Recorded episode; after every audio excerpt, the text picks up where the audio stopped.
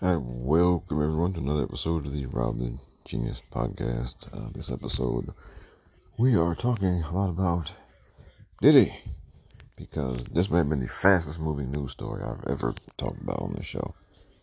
Um, I mean, we went from grand opening to grand closing in a matter of days.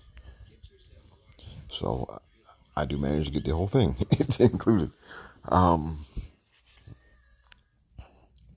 also, got a little bit to say about, a little more to say about Israel, or at least kind of try to make sense of why so many people have such a hard line, kind of supportive stance. You know, even though, you know, such a degree that it's kind of beyond comprehension for a lot of especially younger people. Um, I'll try to explain that a little bit, not to condone it, but just to kind of explain, you know, the, how we got to why. Um, and Andre 3000 has a new album. I'm Gonna talk about it. And whatever else I managed to get to before I finish recording. so, uh, we do have, uh, been a few weeks in the old NFL and the old commanders there. Um, yeah, I mean, beat the Patriots, lost to the Seahawks. And by the time you hear this, they will have played their next game. And I keep forgetting who it's against. So let me check with the credit research department really quick. All right, we play the Giants, which is good and bad because the, the Giants stink. And they right now their starting quarterback is Tommy DeVito, who um no relation to Danny DeVito, but it might as well be. Might as well be Danny DeVito. but of course, with the Commanders' defense, as bad as Tommy DeVito has been, he's probably going to look good against us. Because we like making opposing quarterbacks look good, especially in the fourth quarter. So expect them win or whether we win or lose. Tommy DeVito's probably going to have the best game of the season, his best game of the season. Because that's what we do. oh, boy. I mean, look, we're not going to make playoffs at this point, really. Um, I put down a futures bet, you know, over six and a half wins. So I just need, I just want to get to seven wins. And so I can cash in my futures bet. And then we can get on to the off season and we, you know, getting our new coach and new GM and all that good stuff. Because Ron Rivera is out of here.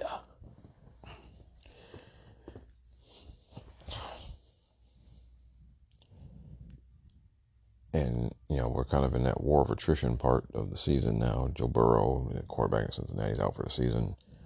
Um, Mark Andrews, tight end for Baltimore, is out for the season. Yeah, um, we're starting to see more and more of those out for the season kind of deals here. And, you know, making it through the season is not just about talent, it's about health. And and look, look, at this point in the season, everybody's hurt. Like nobody's 100% healthy. But the healthiest team will have, you know, is as much of a contender as the most talented team. We're not getting late in the season. So we'll see how it goes. Um, and, um, yeah, excuse me for yawning there. It's about 6.30 on a Saturday, and I had a little, um, put a little jack in the, the iced tea there, so, uh, yeah, I may not be up very long here tonight. but anyway, it, we got, what, seven more weeks in the season? So, something like that. Right now, the Chiefs are the favorites, for, for sure. Everyone else is kind of playing catch up. Well, we'll see because I think they play the Chiefs play the Eagles this week, so I mean the Eagles definitely a you know favorite to win the NFC. Detroit Lions, that's another team to put a futures bet down on to win their division. So I'm hoping you know hanging on to that one too. Yeah. But anyway, um, we're going to get to the meat of the show here. And look, I mean, I, at one point I had about almost an hour of recorded stuff about this whole Diddy thing, and I dumped about. That wasn't an hour; it was more like forty minutes. But I, I dumped about twenty-five minutes of it.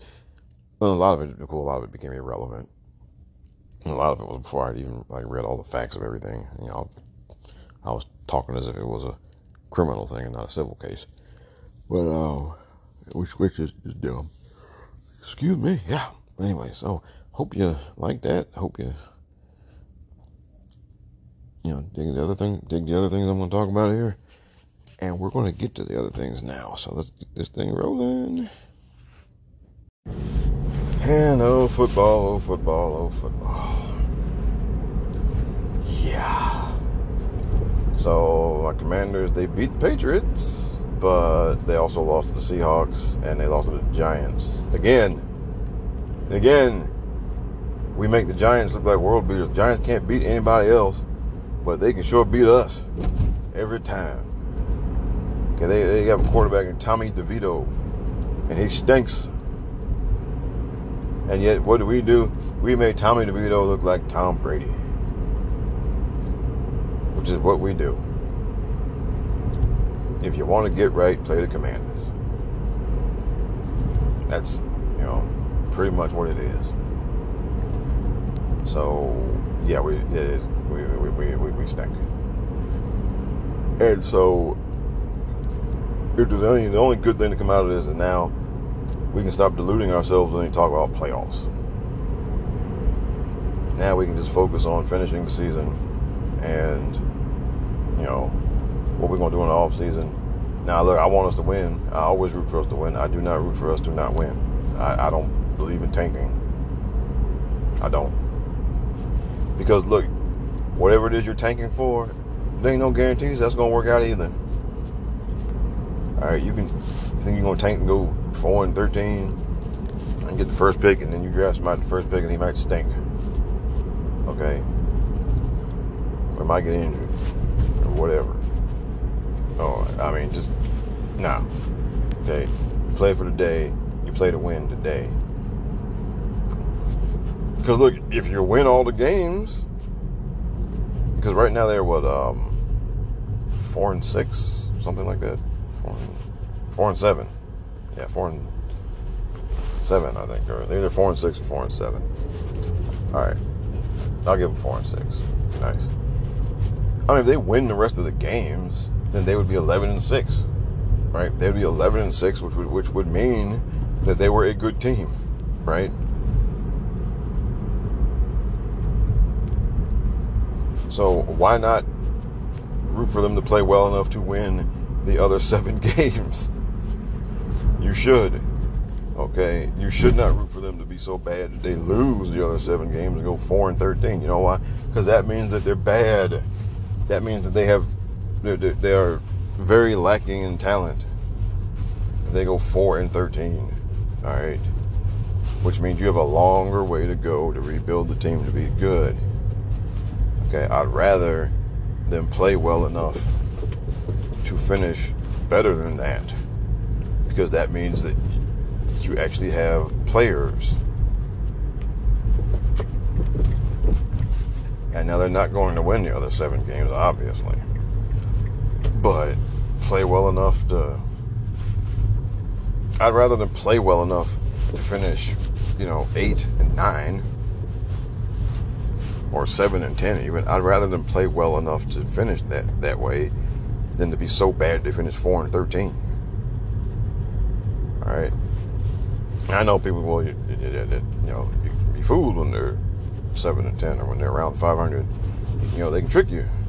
They can trick you into thinking they're further along than they are. Well, then that's when you need. That's up to the front office. That's up to the GM and the coaches and all of that. To be, you know, to, to be honest and to, to make a better assessment. Yes, finishing with seven or eight wins can deceive people into thinking that you're closer than you are. But if you were that much closer, then well, look, you're watching film all year. if you're supposed to be like a knowledgeable expert on this stuff, then you you should be seeing the things that are deficient, right?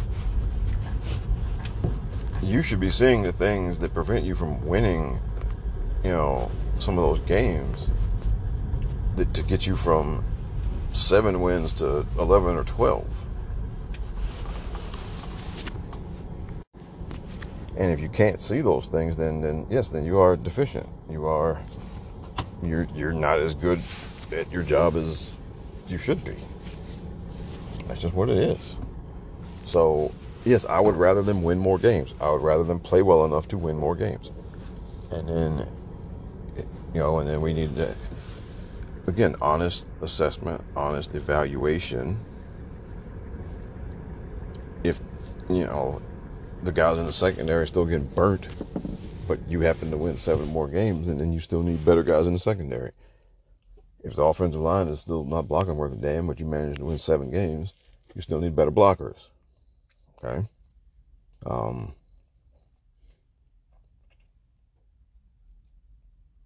so let's go win. Win as many as we can. Nothing wrong with that. Tanking is for suckers. It really is. Anyhow, um, it, it, it's it, it's, a, it's a stinky season, though. You know, look, Sam Howell, I think, is a real deal. Um, just the question is, how good can he become? But I think he is a keeper. I think with some better blocking up front, that would alleviate some of the issues he's had. And also remember, he's this is his first year as a starting quarterback. Gotta remember that. But yeah, I think there's a lot that would be cured through better blocking, and there's more that even more that would be cured if the defense was better and they didn't have to play from behind so much. Um, but we'll see. I think definitely for the time being, he's definitely a keeper though. I think that's, that's one bright spot to the season. I think that we got good receivers, we got good running backs when they get a chance to do something. Um, defensive line is good, but the rest of the defense stinks. So I mean, there's a lot there. Um, there's some pieces to work with, but there's a lot that need to be better. So hey, well, it's a start at least, but it, it just kind of sucks going through it right now. But hey, it could be worse. There are teams doing worse. I I like our position right now better than you know the Patriots right now. Um, I like our position better than the Giants, even though we you know, continue to give it up to them like it's for free whenever we play them. Um, you know. But anyhow, enough of the football. We have more serious matters to attend to this time. All right, while we're on the subject of the NFL, um, I don't even feel like talking about this particular thing, but well, I don't know. It's just this thing with Charissa Thompson. You know, admitting that when she was a sideline reporter, she made up some of her reports. Um, Dan Le Batard was like really, really upset about it, and he's going on about journalistic integrity, blah blah blah. Um, several other sideline reporters have been piling on her, basically for the same thing, for you know.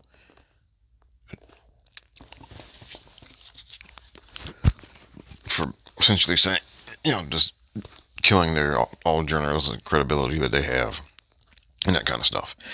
Um, and then there's the other side of the argument, people like Stugotz, you know, Dan's co-host, who basically is like, I don't care.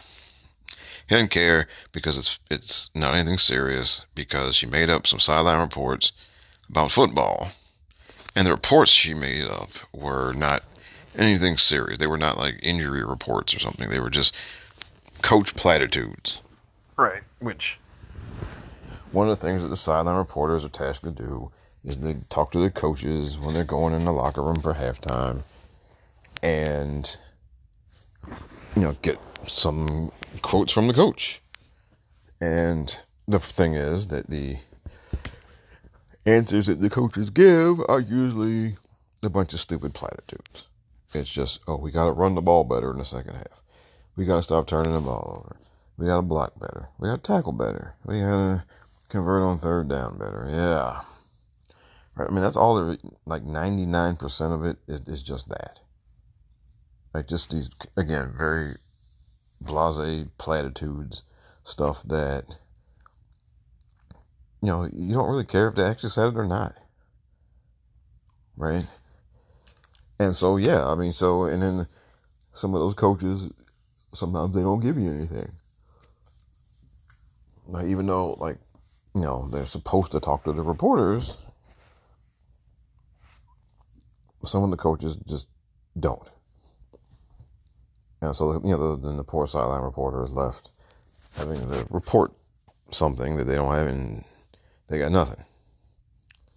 So she opted to just say, hey, yeah, coach told me they needed better on third down. Because if the coach had talked to her, that's exactly what he would have said, right? He said something like that. Um, and when there is something serious, like somebody injured, then, then that's different. Um, so look, there's some things that going on here. One,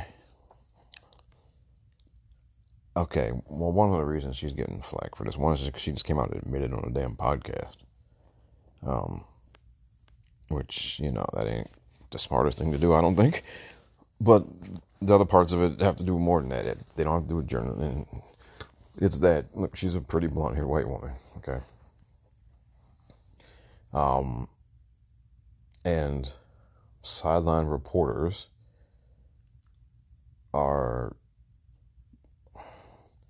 they're an add-on accessory to football games all right they're there just basically to grab our attention for a few more seconds while we're watching a game right um, that's it right when, when there is some lull or stop in the action they are there to you know, give us something else to stay tuned for just for another 30 seconds. Right. Um, and that's it. And now the thing is, for some of these reporters, well, the for many of these sideline reporters, they take their job very seriously and they go out to find information. And you know, it is their heartfelt belief that the way they get us to pay attention for those 30 seconds is to is that to provide us excuse me, with information. Um, and then there are sideline reporters who, well, I mean, how can I say this? Some sideline reporters were hired to be reporters. Some were hired to look pretty on the sideline. Okay. It doesn't mean they're not capable of being reporters. But some of them absolutely were hired to be pretty more than they were hired to be journalists. Um, that's tough pill to swallow. Um, and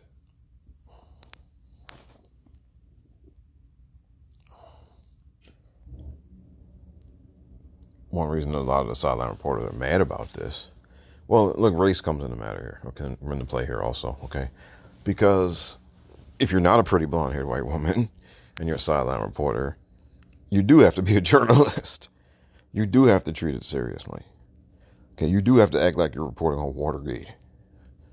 Okay, you do, and so those people are mad, right? Lisa Salters, who's a black woman, you know mad. Um, many others who you know, uh, men, some of the male sideline reporters, and and some of the other women sideline reporters, you know, and even some there are even some white women sideline reporters who were not happy about it because, you know, they don't fit the pretty blonde paradigm either. Even though, look, the folks are on TV. Nobody's like, it is rare that somebody that they put on camera every Sunday or several times a week if it's like an NBA thing. It is rare that they put somebody in front of a camera who is not deemed, you know, some level of conventionally attractive, right? Um, but of course, you know, for decades in our society, the pretty blonde white woman has been put above all on that, you know, scale. Um, So yeah, if you're not, a, and yes, and so these other sideline reporters of different races, different ethnicities, different genders, even different hair colors, uh, have all felt a kind of pressure to actually like be real reporters and to do real reporting and to get real information. And if the coach doesn't give you anything, the head coach doesn't give you anything, you go fishing around to whoever will talk to you. And you go try to stick your head, you know, as close to the sideline huddle as possible so you can overhear some stuff. Um, so the, all these other people feel like they had to do that. They had to do that to get their job. They had to do that to keep their jobs. And then here's pretty Miss Little Pretty Charissa Thompson, who didn't have to do any of that. okay, and and now comes out even admits that you know that the way she went about, went about her job back then when she was a sideline reporter, it looks lazy compared to what all these other folks are doing. And you know, she's basically making it look like she's giving the impression that you don't have to do all that other stuff. Right? You just have to be quote unquote good on TV. When in reality, um, those other women, you know, Pam Oliver would have gotten fired. Lisa Salters would have gotten fired. David Aldridge would have gotten fired. Um, right? I mean, Michelle Tafoya would have gotten fired. Lesley Visser, you can run through all the names, right? They would have all gotten fired. But, you know, Charissa Thompson doesn't get fired. Erin Andrews doesn't get fired. And not only that, but in both their cases, they were, you know, they transitioned to hosting, right? And get the big money. Um, you know, they become brands and they have endorsements and they, you know, all these other things. Um, and whereas, you know, you get Lisa Salters and Pam Oliver, Josina Anderson, um, you know, a lot of these other folks, you know, they they didn't get to become brands unto themselves. Like they, they just have a job, and so yeah, I mean, a lot of them, they're looking at her like, like you know what, like you already got further than we did because of what you look like. and now you you didn't even do the job.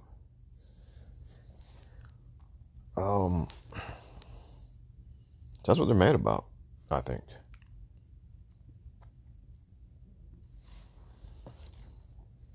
You know that because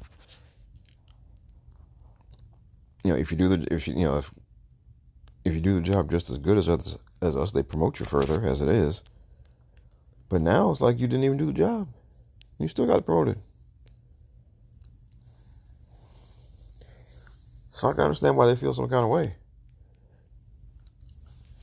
Um, and what makes this what makes this weird is that ultimately this is information that we don't really care about, right? It's information that we barely even listen to. You know, if they start reciting, you know, just coach platitudes, everybody checks out.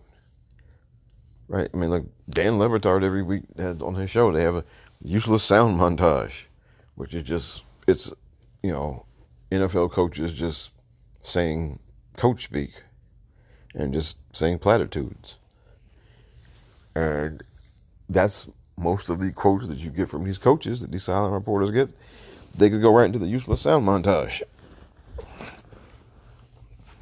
So in essence, she's basically saying that hey, instead of actually getting somebody to tell me some stuff to put it into the useless sound montage, I just made some stuff up that I, I said that they told me some stuff that would go in the useless sound montage.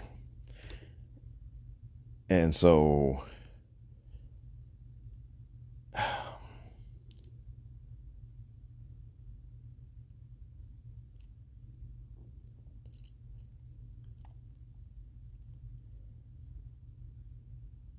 what makes it tricky is ultimately again it's the shit we don't care about. Um, that's just what it is. Right? We don't care. And that's the tricky part. Um,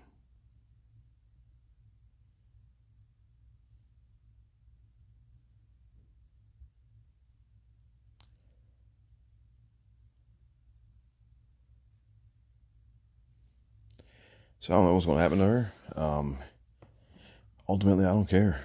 That's the thing. I mean, and that's the weird thing is like like yeah, this is a this is a discussion topic, it, it, and there are some some. It's a pretty loaded topic. There's some stuff to unpack in this thing, but ultimately, we're talking about the category of news and a type of information that we don't really give a shit about. So if she does get, and so if nothing happens to her, that's basically why. Okay. And also because she's a pretty blunted white woman. but you know, anyway. Enough of that.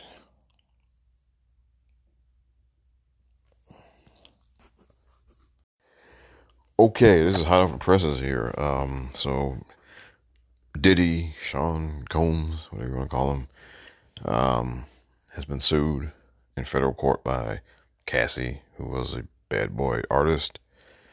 Uh, she's claiming years of abuse, assault, and a whole bunch of other bad shit.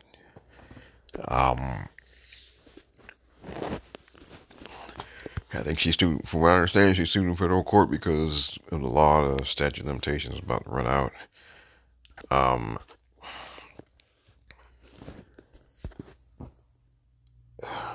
this is necessary.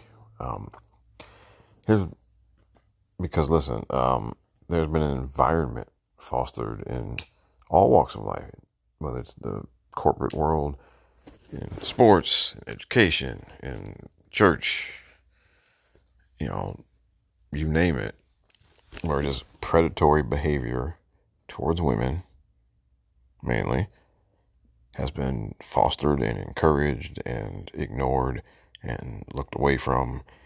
And like you're wondering why there's so many predators just every fucking where. It's because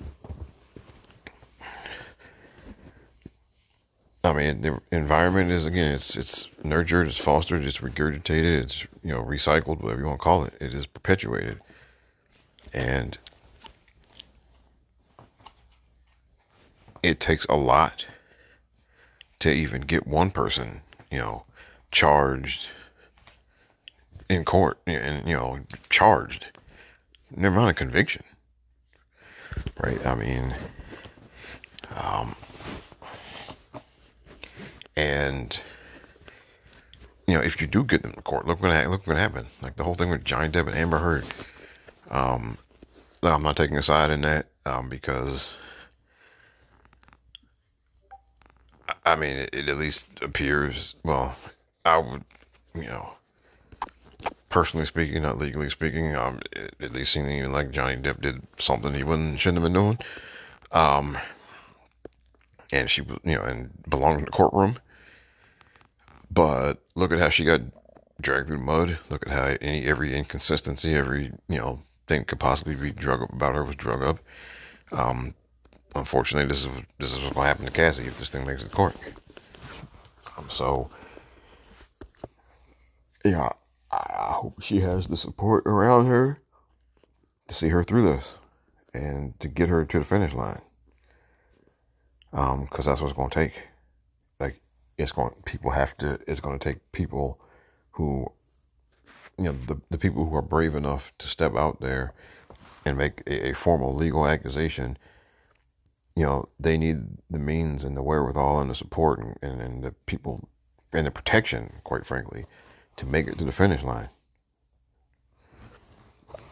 And you know, if if she has the you know if she has the you know the information to prove him guilty, then I hope then, then that's what I want to happen.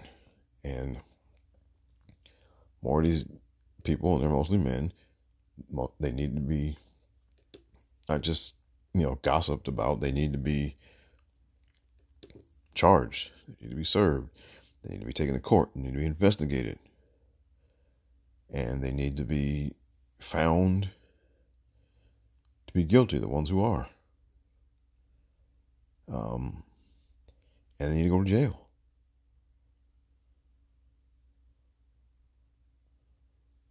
Um,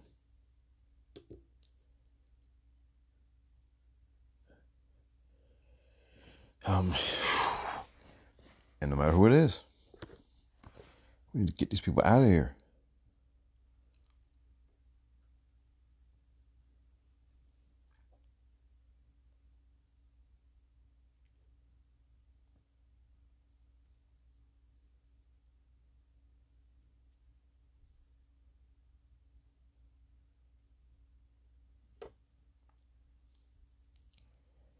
Um,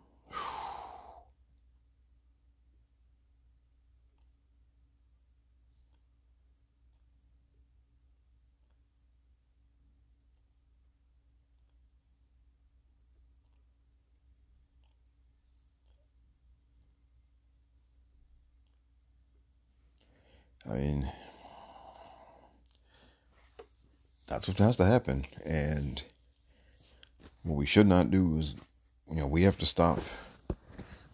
Well, not we, I don't do this, but those are y'all who like to immediately run to the, you know, them women be lying defense. Yeah. Y'all need to let that go, man. And just let this stuff be investigated. Let it be, you know, let the guilt or innocence be found. And if, if guilt is found, then then you need to let these people go. Let them go to jail. There's no there's there's no need to be out here defending somebody who was found guilty of abuse or assault or rape. You know, it, it, there's okay, no.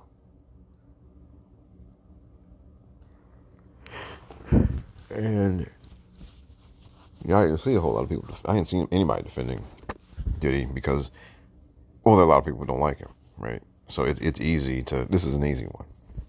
This is very easy to, to, for everybody to jump up and say that they believe Cassie and they believe her story and they hope she gets justice. It's very easy to, to say that here because of who is being accused. Um,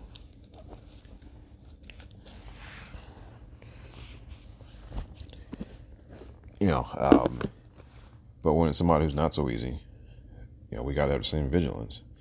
And which is, you know, look, I'm not yelling to put him in jail today.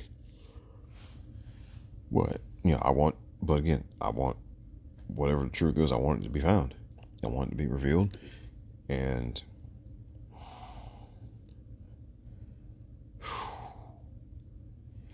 yeah. And that's the best, look, that's the best thing. And we need more people to more people to keep coming out.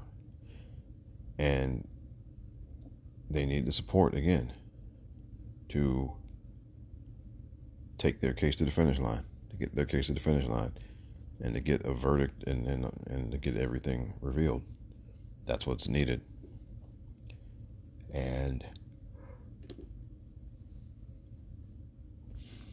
that's what I'm hoping for here.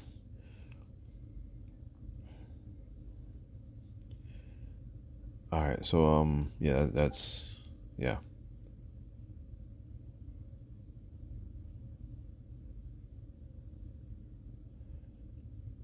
I think that's that's that's all I can really say here. You know, um,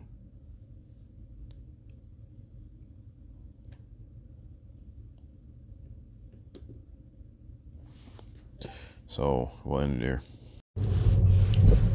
All right, um, so I did a whole lot of talking about Diddy, only for him to settle a day after the lawsuit was filed. Um, so, I got me good because uh, I really didn't. I don't. I didn't. You know, I'm glad it's over. Um, glad it's not a thing I want to have to come back to and revisit and revisit and revisit like Jonathan Majors. Um, he settled. Took him 24 hours to settle. Don't know for how much, and obviously there's probably some non-disclosure agreement in place or whatever. Um, but he settled. He settled very quickly, and Cassie issued a statement, and he issued one as well. For him to bail out that quickly basically means yeah he did that shit. Not okay. Yes, he did. Okay, did he do did he do everything that she said exactly the way that she said it in her you know lawsuit? I probably not. Look, recollections are not all you know, we know look, recollections are not hundred percent, right? So no, he, he did not do every single thing exactly the way that she claimed in the suit, more than likely not. But is he guilty? Yeah.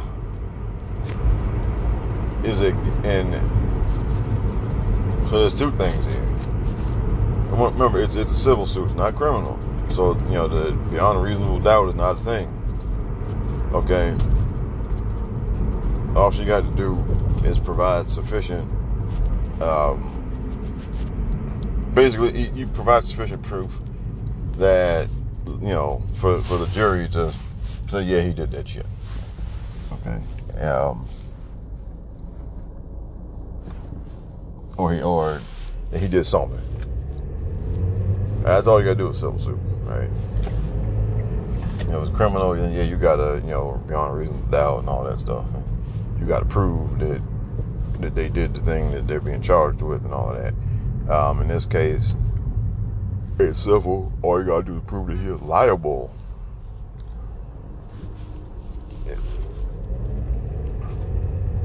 And that is a much lower threshold of proof. He obviously did not think he would survive that. Think, and also there probably there are things that he did not want coming out in the trial. And you know everybody likes to bring up discovery all the time. Um, it's not just discovery; it's also, I mean, when you get people testifying on the stand, um, you know, who knows, like different business practices, um, just previous behavior will be brought back up, all types of things, right? And so you can't, if you're him, if you know that you're to that, that you are to get a bunch of your shit pulled out there on you in ways that you're not to be able to refute it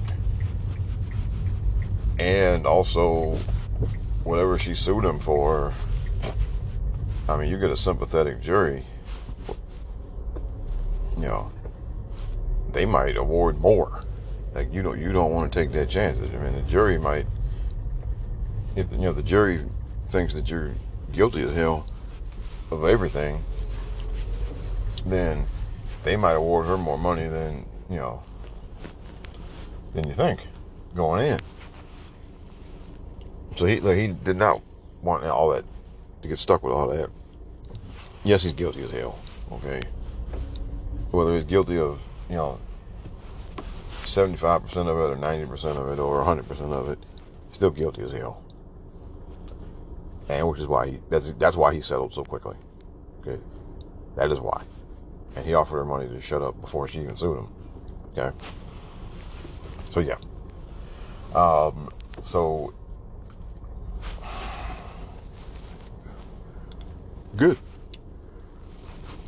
This is you know this is what we need. We need these things. We need these people taken to court. We need them sued. We need them put on trial. We need these things investigated. We need the truth to be found in all of these cases. And when we get, if we are in a situation where, where the truth cannot be proved, you know, cannot be put out there in court of law, then yes, we need civil suits. We need civil cases. We we need people forced to write checks that they didn't want to write. Yes. Um,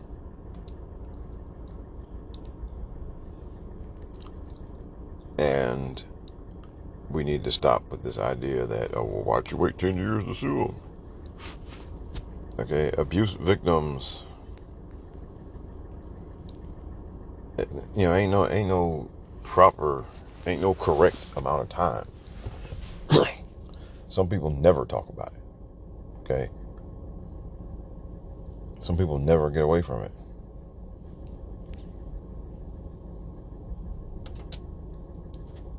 That's just what it is.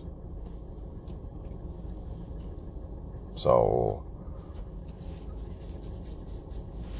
you know, asking why she waited as long is, is not a good question.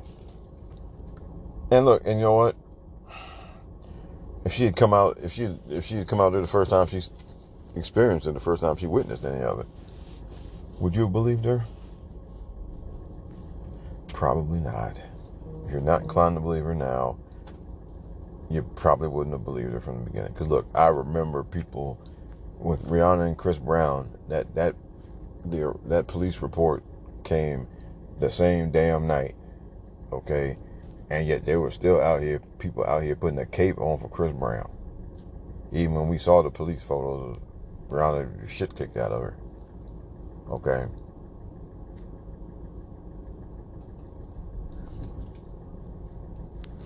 People were still out here putting a cape on Chris Brown. Or they was both fighting in the car. I mean, you know.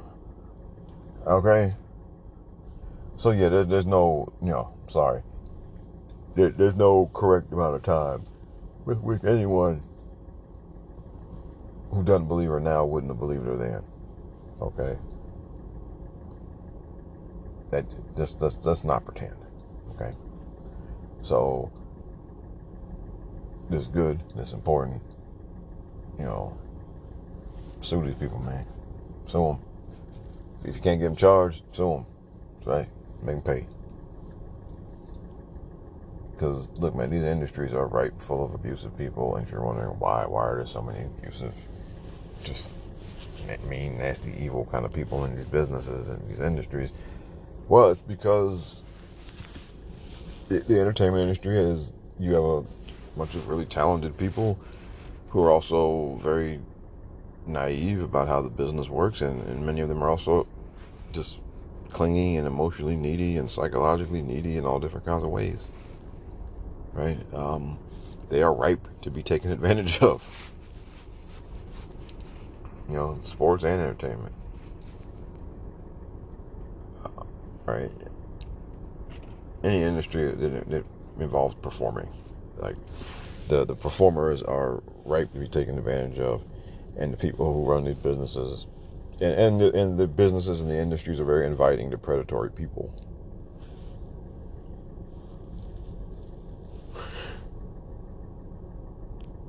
And that's why you end up what you end up with.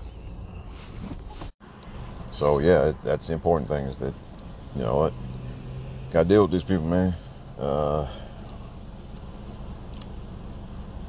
and you know, you, you deal with the ones that you get a chance to deal with, whether you know, um, criminal, civil court, whatever. So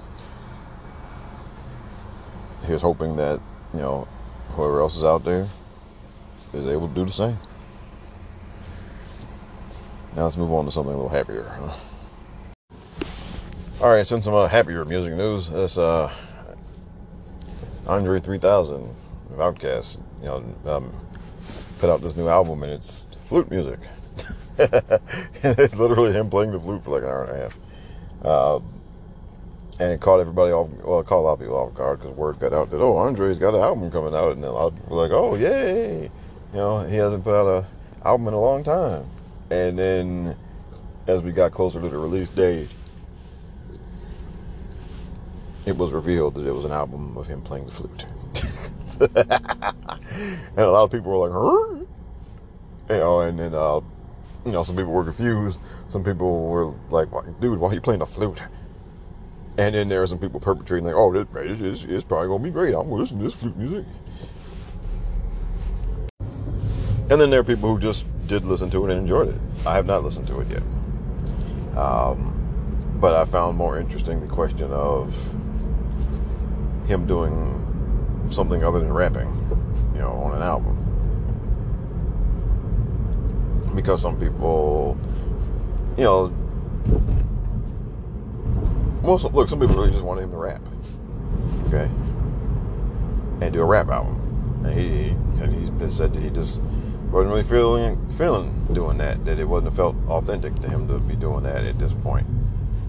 Um, and of course, and he's 48 years old. It kind of you know, it's one of those things where, you know, it kind of begs the question of art and commerce and all of that. And, you know, some people said on, one guy said on Twitter, I saw that, uh, like, hey man, Paul McCartney's still making music and he's 80, right? And,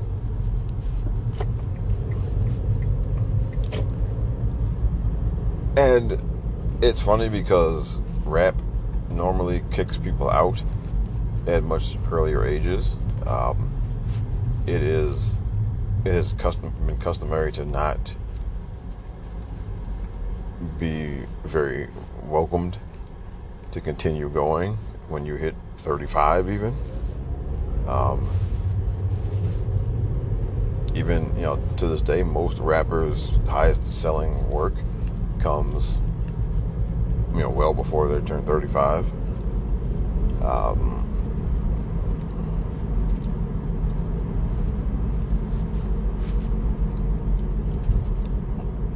so for people to be wanting him wanting him to do a rap record at 48 is something uh, but you know there's been such a long practice of kicking people out so early that he probably felt as if he had been already kicked out anyway and just wasn't particularly enthusiastic about doing it. Then there's also that, you know, Outkast did six albums worth of stuff, worth of six albums full of some of the best, you know, rap music ever made. Um, it's not crazy for him to think that, hey man, I gave y'all six albums of rap music. You know, leave me alone, right? Or let me do this. Because look, I mean, with the, you know, with these long careers, you know, there's you know, where, where people are still making music, you know, well past whatever their kind of peak sale point or whatever, or peak popularity.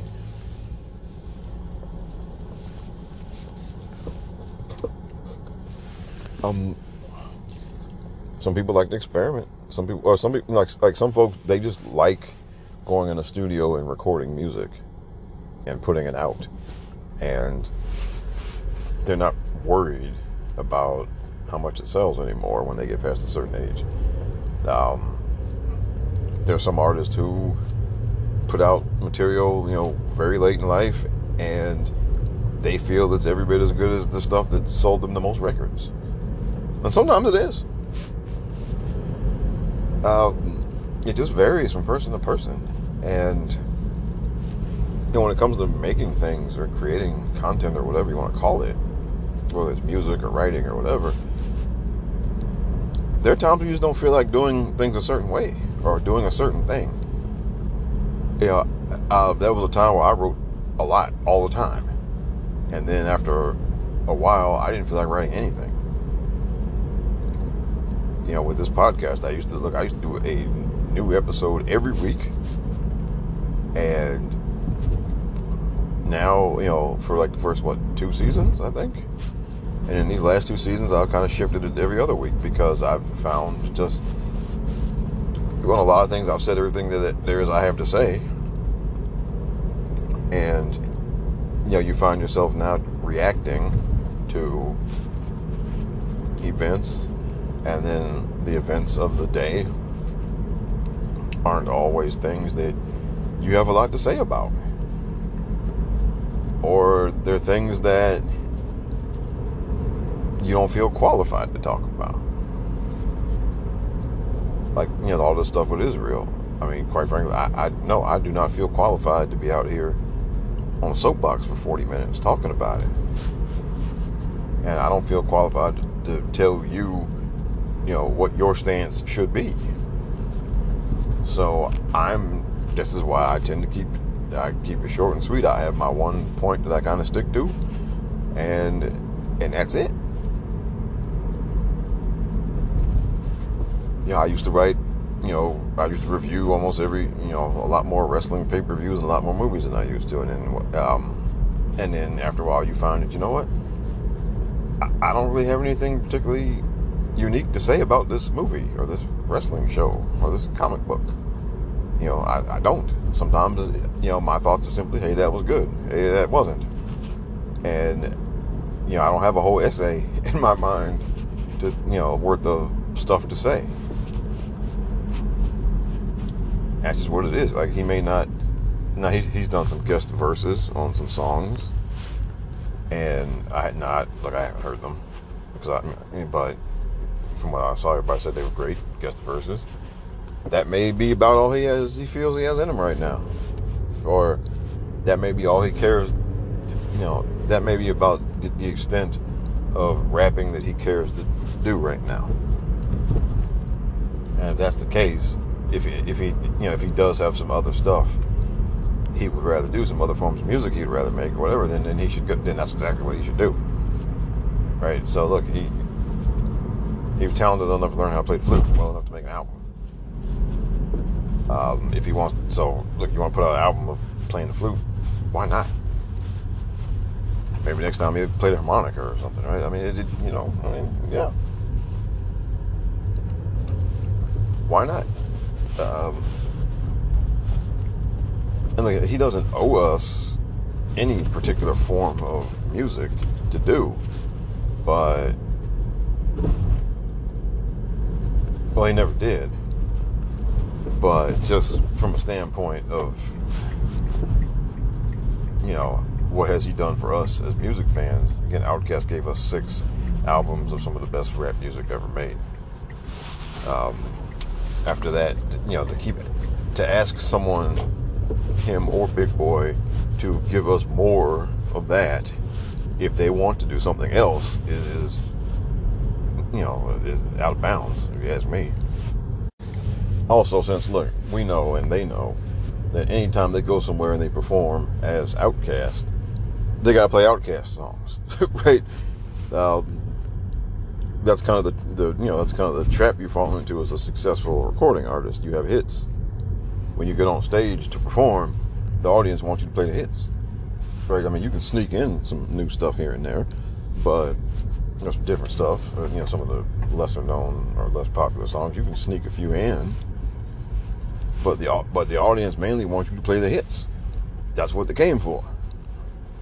Right? Um, you know, U2, they're doing this thing at the Sphere in Las Vegas, and they are playing mostly songs from Achtung Baby, and they and when and they play some songs from Joshua Tree, and they play maybe some of their other hit songs from some other albums. They're not playing the obscure, you know, third or fourth song from October. Right? They're you know, their second album that was kind of, kind of lost in the woods there. Right? They're not doing that. Why? Because when you go to a U2 concert, you want to hear where the streets have no name. Okay? You want to hear, I still haven't found what I'm looking for. All right? You want to hear, you know, mysterious ways. You don't want to hear, you know, crumbs from the table or some Drake. right? Um, so, that, I mean, he's kind of you know. So look, I mean, Andre knows that if you know, look again, if he gets a big performance, he and Big Boi get up there and perform as Outkast, they got to do Outkast songs. Um, and also he knows that if he does, look, if he, if he makes, if he did make a rap record, a rap album, it would be compared to the Outkast songs, to the Outkast stuff. Um, and again, Outkast made some of the best rap music ever produced. I can almost guarantee you that anything Andre did today, even if it was great, you know, people would not dig it as much as they did the Outkast stuff. And if he were to, you know, I mean, and you know, so look, I mean, there are a lot of things going him feeling the way that he does, and that's I think that's all there. So I think you know what, um, Uh, I'll probably check it out. I may get around to checking it out eventually if you're interested, you should check it out. And I hope it does well. And I hope it encourages and inspires other artists to try different things. Because I think, you know, art gets better when people are willing to try different things, even if they eventually circle back to what, you know, to what they've always done. Right? I mean, you shouldn't be forced to do something different if you don't want to, but if you have a feeling, if you have an urge to do something different, try something different, then why not? So, salute, Andre 3000. Good luck with this thing, man. And, um, all right, well, we're going to get out of here. Have a couple of tributes. One, uh, to uh, Rosalynn Carter. Rosalynn Carter wife of Jimmy Carter, former president. Of course, that made her former first lady. Uh, she passed away over the weekend, and they both have been in hospice type care for a while now. Um, Jimmy Carter, again, for, for my money, during my lifetime, Jimmy Carter was the best person to hold that office of president. Um,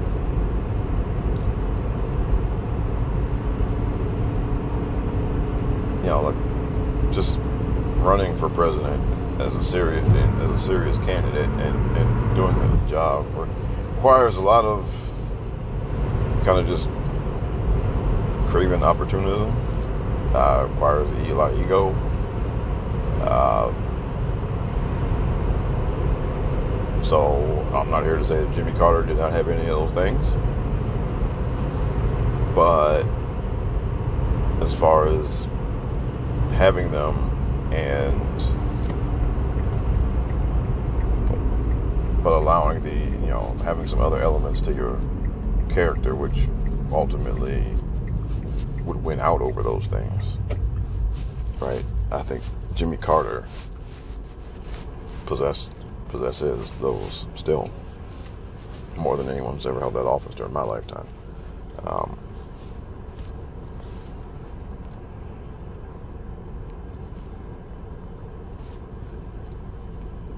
But, you know, Rosalynn was there with him all the way. And, you know, she possessed all those qualities as well. Um, and the two wonderful human beings. Um, you know, Carter's presidency is, you know, considered a failure because, one, because he lost re-election, and then the other because it ended with the Iran hostage crisis. So, um, yeah, but that doesn't take away from the nature of the people of Jimmy and Rosalynn Carter. And so she has passed on to the next life, and we, we thank you, her for, you know, what she did as First Lady, and what she did after, you know, that time in the White House was over. Um,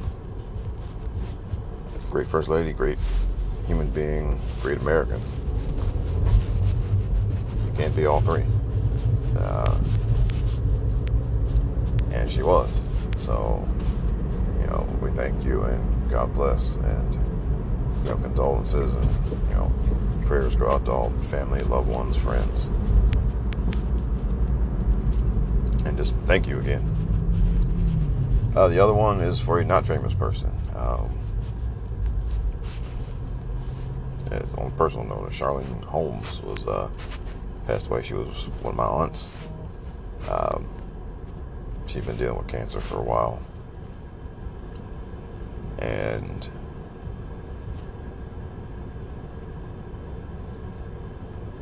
you know, she finally her, her journey finally came to an end on this earth, and uh, went to the funeral earlier this past week. And uh, so just, again, my condolences to guess, the rest of my family members, since her family is my family. Um, and it's been a kind of rough year because um, Uncle Birch, who was married to her for a while, uh, passed away a few months ago.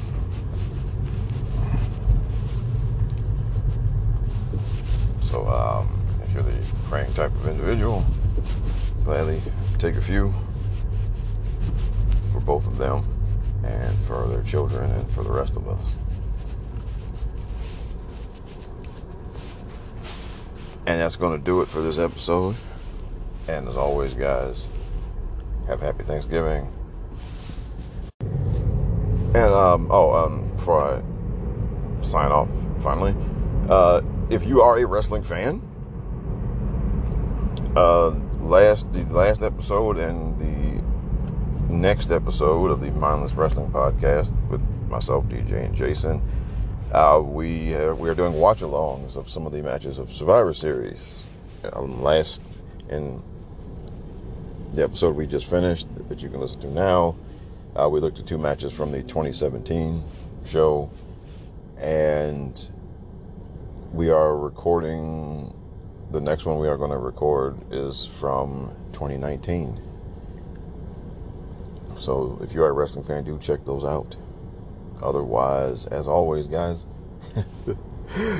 uh, happy Thanksgiving again, and take care of yourselves, take care of each other out there. God bless you guys. Until next time.